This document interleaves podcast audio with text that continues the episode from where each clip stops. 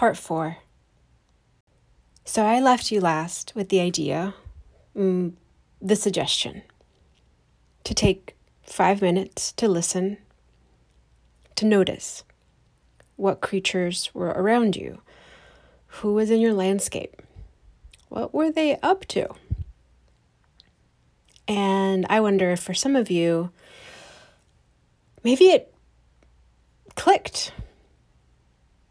Like at the optometrist, and they do that little thing with the discs and they click, click, click. And then maybe they finally click on a lens that allows you to, voila, see perfectly, even from like far away. But maybe for some of you, the idea of noticing, paying attention to, regarding other creatures as neighbors, maybe part of it clicked, but then your vision got fuzzy. Because of this other part of your head talking to you. So, I would like us to lay a blanket here on this place and sit down just for a second to explore what would it be like to feel normal seeing other creatures around you as equal neighbors. Because for me, when it does click, that feels like belonging.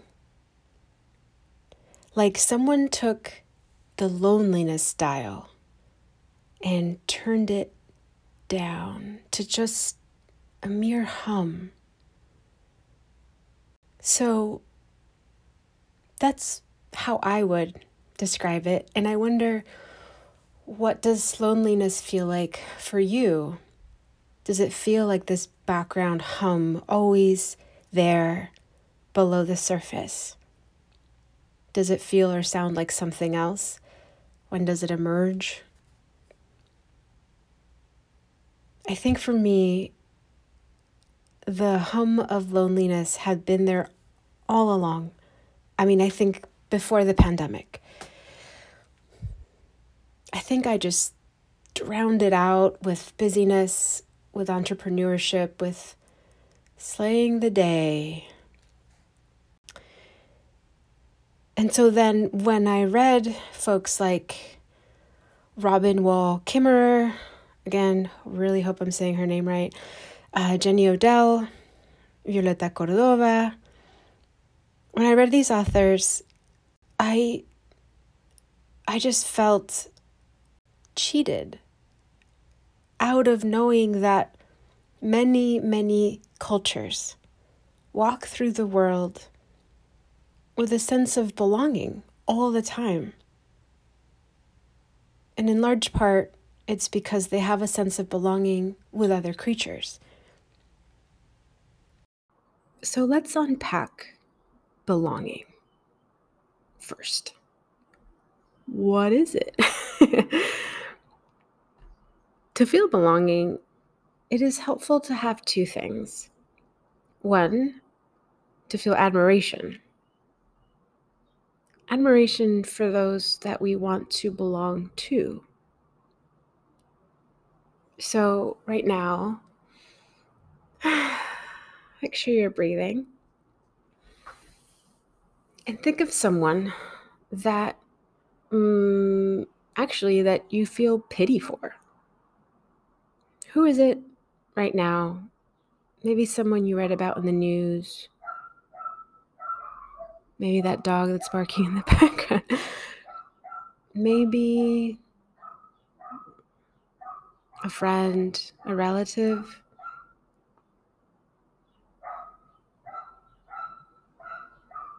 Is the people that you feel pity for, is that who you want to yearn to belong to? Or think of someone that you see as like Oh, quaint, really cute. The feeling you have for them is kind of like patting them on the head for being so damn special, but not brilliant. that feeling likely is condescension. Do you want to belong to their crew? I don't think we tend to yearn for belonging with those we pity or those we see in a condescending light. The yearning to belong to a group, it requires a certain sense that they are equal to us, maybe even better.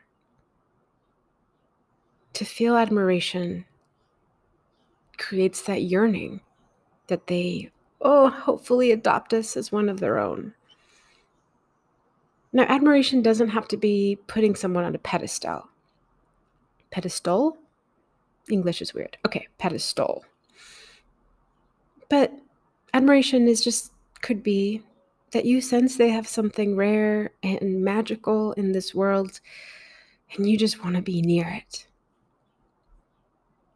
So think now of uh, a group or maybe a person that you wish so badly to belong to. You just oh, hope they would adopt you as one of their own. And what about them creates that yearning in you? Feel free to pause the player. Breathe. Really hold them in your mind and think what about them creates that yearning? to belong amongst them.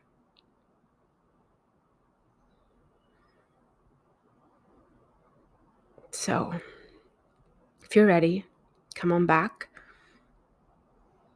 What I learned is that it turns out many cultures see other creatures as equally worthy of this admiration. But to the American Western culture, that I, you know, partially grew up in. I grew up both in the US and in Mexico. To the American Western culture, this admiration towards other creatures kind of is fucking ridiculous. In part because we've been told two things. One, we are more advanced than, than other creatures, and two, we are more intelligent than other creatures. More advanced, and more intelligent. So let's unpack the first one. In your mind, imagine drawing a line that goes from the left to the right, just a nice single straight line. This is how colonial cultures talk about evolution a single line moving from the left primitive to the right, advanced.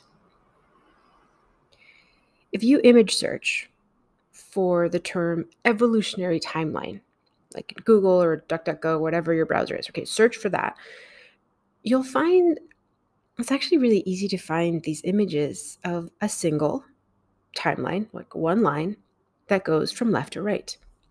And on the timelines, you're going to see a really interesting thing on the left, i.e., primitive, you'll see things like bacteria, fish. And way on the far right is a bearded white dude. Yeah. I was looking at one of these and I was like, dude, if you just put some black jeans and a t shirt on that guy, he looks like every barista in Portland. So that's an interesting way to tell a story of life on earth.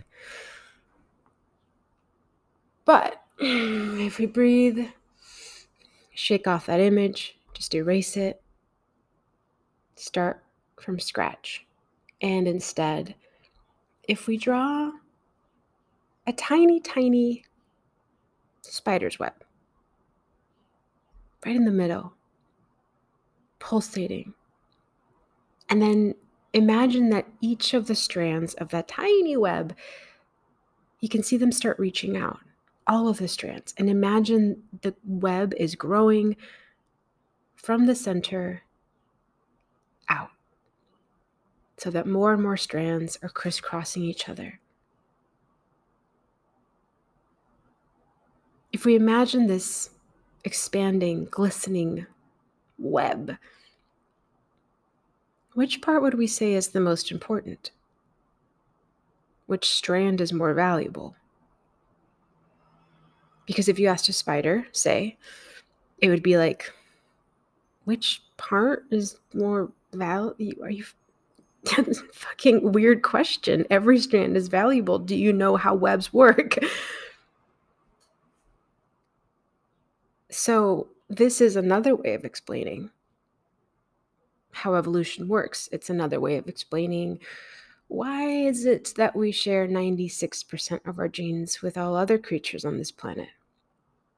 Maybe it's not because we came from them, meaning their genome isn't more primitive than ours. Maybe it's because we co evolved alongside them. All of these genes sharing a microbial beginning, but then just like crisscrossing the hell through time, putting us where we are now, at the edge, the perimeter of the web. When I learned that lots of cultures, including scientist cultures, see evolution this way, it meant that the crow family in the front yard, when I look out the window in the morning, it means that they are as modern as I am because we are all sitting side by side at the current perimeter of that evolutionary web. I'd never considered that the crow could have an equal modern place in essentially the string theory that is evolution.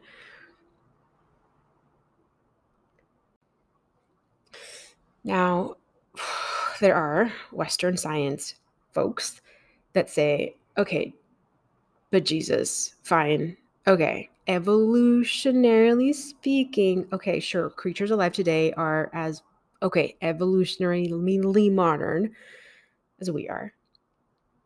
But that does not make them as advanced as we are because we are more intelligent. So I looked up this thing. What what does it mean what is first intelligence? It's like one of those words that you always think you know, and then someone is like, What's it mean? And then you have to realize you kind of know what it means. The first entry in the dictionary says intelligence is the ability to acquire and apply knowledge or skills. The ability to acquire and the ability to apply knowledge or skills.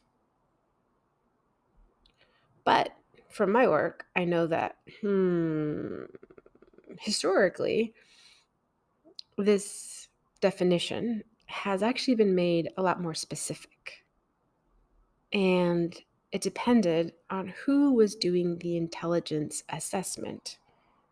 For example, white folks in the US have been creating intelligence tests for upwards of 150 years, always using their whatever their current cultural priorities are to determine how intelligence will be tested. And to this day, they continue using the results of those tests that they defined according to whatever their current cultural priorities are as proof of why black and brown workers say are actually pretty good fit for low paying jobs. You can look it up, it's pretty easy to find.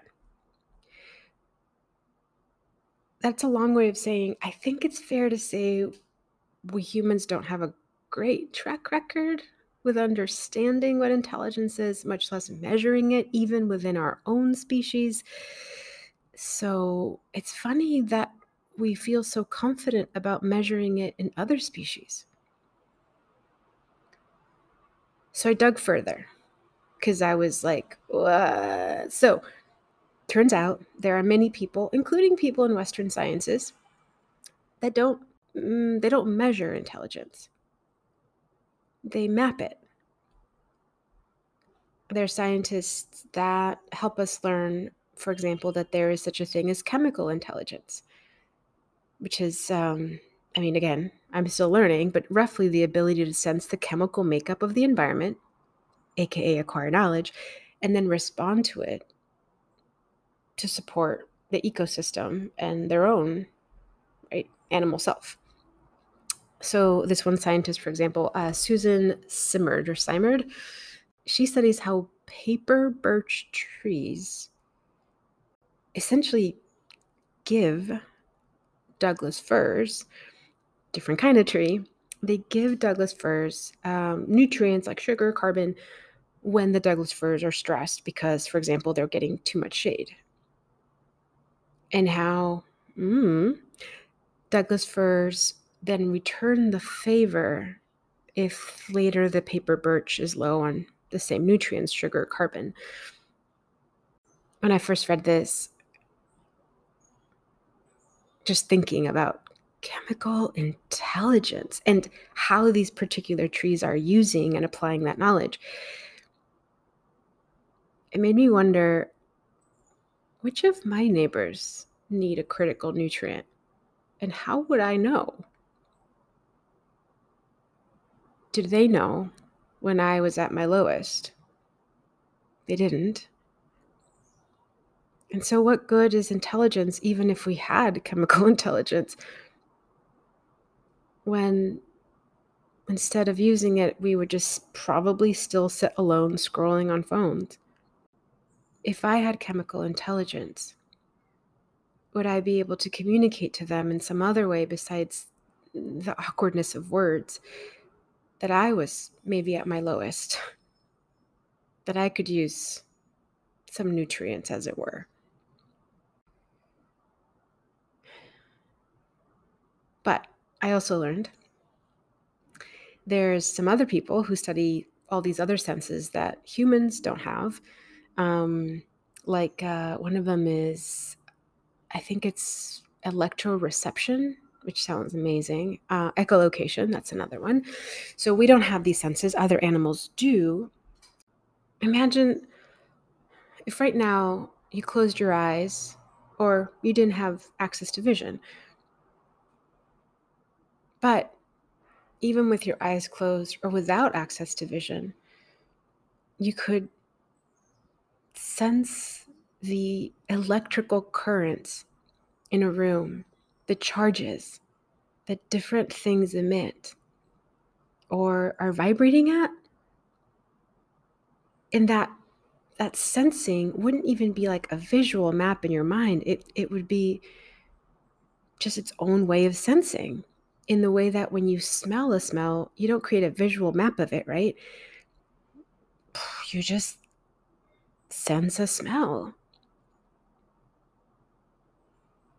That's such a different way of acquiring knowledge about an environment and it would be i can't even fathom what it would be like to then apply it. The intelligence you would get to develop the talents with access to this kind of knowledge information data in real time the truth is i can't imagine what that's like I just I just can't. It's just too different. But I can admire those who have it without fully understanding what it must be like. Now, there's a different kind of intelligence that we have, humans, and other animals have. It's called pattern intelligence. And other animals like crows, starlings, raccoons. These other animals, like we do, have this intelligence. And it's what makes them able to thrive in or human landscapes, like your human made or cities, urban areas, suburbs. And that's because they use this intelligence to process what is essentially constantly changing information in a cityscape. Like it's just constantly changing. Buildings get torn down, built up within a matter of months. Resources change their source, but they use this intelligence to take all this in and then quickly understand the new patterns that are present. Like, hmm, when it's hot out, there's now a new source of water and it looks nothing like anything we've ever seen water come out of, but it'll work. It's going to work great. Of course, I'm talking about like a fire hydrant. Um, I'm thinking about the fire hydrants in uh, the Crown Heights neighborhood that I was lucky enough to live in for one summer. The crows, the raccoons, starlings, they quickly shared this hot tip with others of their kin, collectively used it. And I gotta say, they like loved the fuck out of it. so this made me think about all the people that I coach who are so deeply overwhelmed. They're burnt out, they're stressed because their work environment keeps changing. And they just can't see the new patterns that are there, or they don't want to see them. I'm not sure. And the new patterns are there showing them where they can get their needs met in this new environment. But instead, they're just overwhelmed.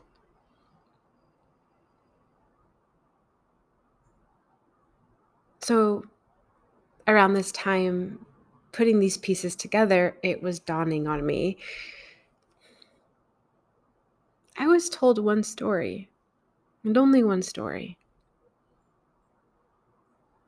that humans are more advanced mm, because of this moving target we call intelligence. But then, really, the majority of human existence across vastly different cultures, there's been these other stories, very different, other ways of seeing our place on the web of evolution and just that many many people find that stack ranking thing that we do with intelligence is really weird. To them it's it's like stack ranking colors or stack ranking all the flavors that our tongues can taste. What the fuck why would you stack rank the rich complexity of life of what? What does it in, in what way does it help my brain i should say to decide who is better always me or the crow me or the rat me or why? What if that crow is the flavor of like a crisp anise like like a chilled aquavit. And what if I'm the flavor of chili, sugar, clay together? Chili, sugar, clay, by the way, it's the flavor of my childhood. It was a delicacy where I grew up in Mexico. Which two massively different flavors, but oh, each so good. So when it clicks for me, it becomes weirdly easy to see the crows, the bees, the pigeons, that spider, the hibiscus tree in the front yard as equals to me because of their mysterious complexity. And because it's weirdly now not so hard to admire the way that they know how to do things. I am not even sure I've tried yet, much less mastered. Like communicating in real time better with my neighbors about who needs what. And so, this lens, this way of seeing them, makes it very easy to see how I might belong to them. Or, gasp, maybe they had already adopted me as kin. But I, was being more of like the confused, newly adopted teenager, still figuring out how to belong back, how to settle into a home with strangers. Strangers that were weirdly sending me signals that I was welcome, that they were ready to have me belong once I felt ready too. So I think this brings us back to the second thing. At the beginning, I'd said that to feel belonging, it's helpful to have two things. One, to feel admiration for those that we want to belong amongst.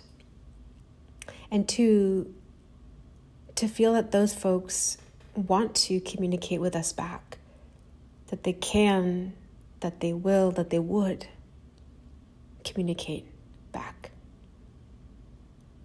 And so let's dig into that the science, some more cultural stories in part five. I'll talk to you then.